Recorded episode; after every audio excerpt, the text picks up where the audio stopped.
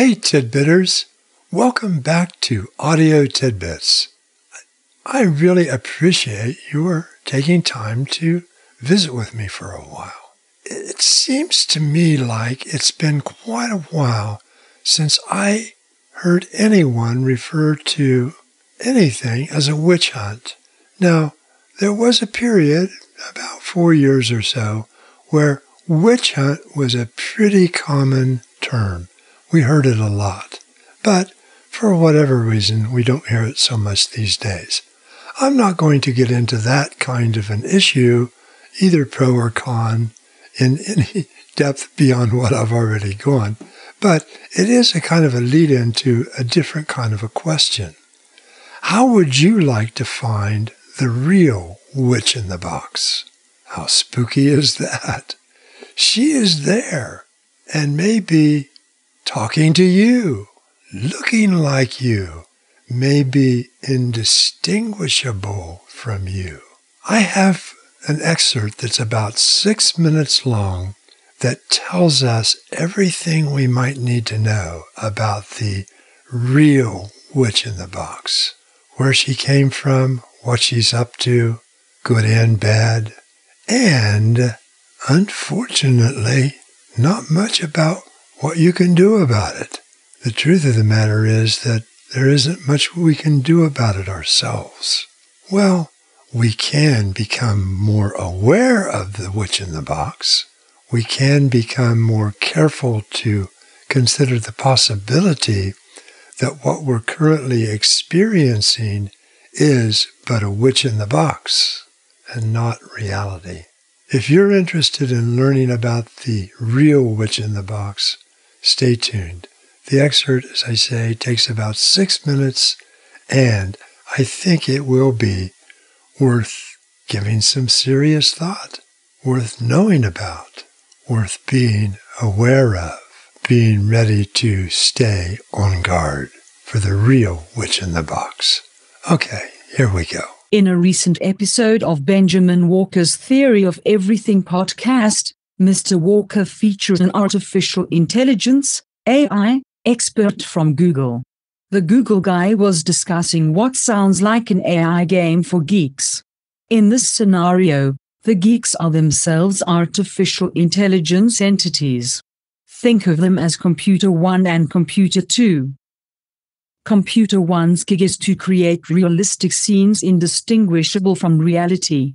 Think of them as mind pictures. Also keep in mind that these scenes are completely computer generated. They are fully a product of artificial intelligence, ones and zeros supported by algorithms. Once the button is pushed, there is no additional human intervention. For Computer 2, the gig is reality detection. Along with IA scenes from Computer 1, Computer 2 is shown scenes captured from actual reality. The challenge for Computer 2 is to tell which scenes are artificial and which are actual, which are fake and which are real. Think of Computer 2 as a lie detector of sorts.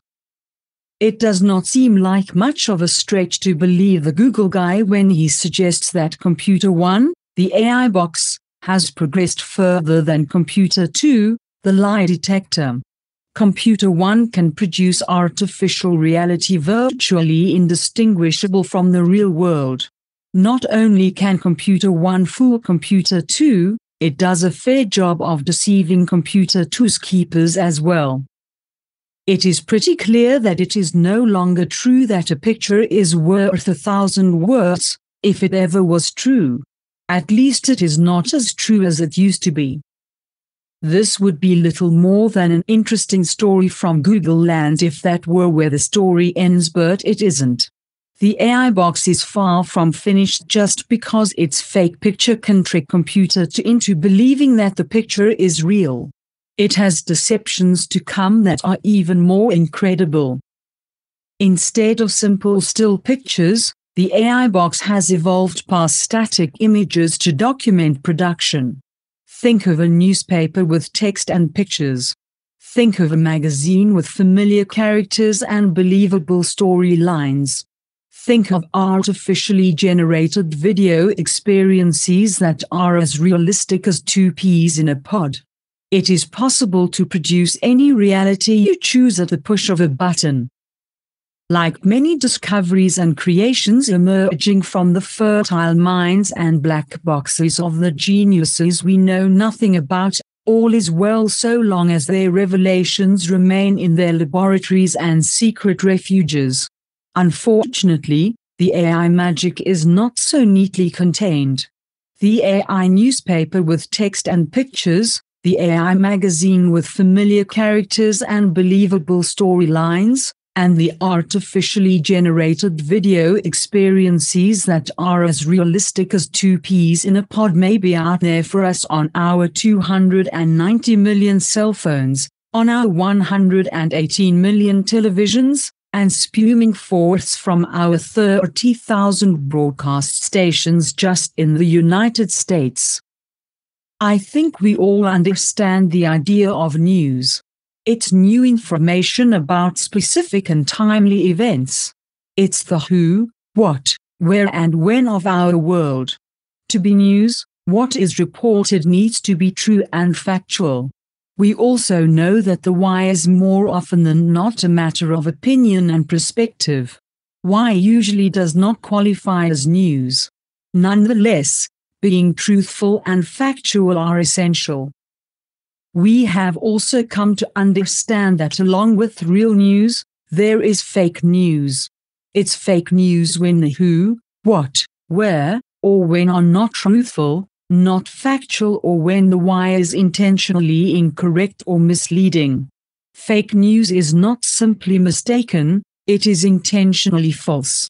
When recognized, fake news sets off the alarm in our internal lie detector. The good news is that there is an increasing array of high quality lie detectors out there to help us tell truths from lie. The bad news is that some of those presumed lie detectors are but further iterations of the fake news machine. Most days it seems that the liars may be winning. You do recall Computer One, don't you? The emerging capacity of artificial intelligence makes fake news seem like a polar game.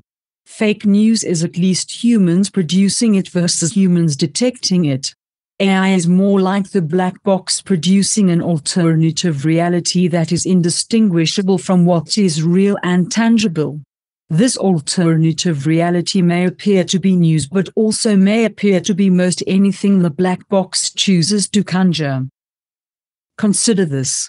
Whatever you read, listen to, or view on your cell phone, on your TV, your computer screen, or taken from your radio or through your earphones may represent reality or may be no more than the product of the churning of ones and zeros in a black box somewhere. Your reality may be merely the conjuring of the witch in the box. The reality is that there is no way to tell for sure. At least you now know what the objective is when you hear that it is all a big witch hunt. Okay, tidbitters. What's your personal take on the real witch in the box? I find it kind of spooky, kind of scary, if you will. But keep in mind that you might not be listening to the real me. This might be merely a witch in the box trying to convince you of something that is just simply not true. I guess when I put it that way, I have no way of proving it one way or the other nor do you. Just something to think about. I'm going to leave us with one of Kevin MacLeod's fine selections. But before I do that, let me simply say be well, do well, and for sure, be nice to someone. It doesn't cost anything.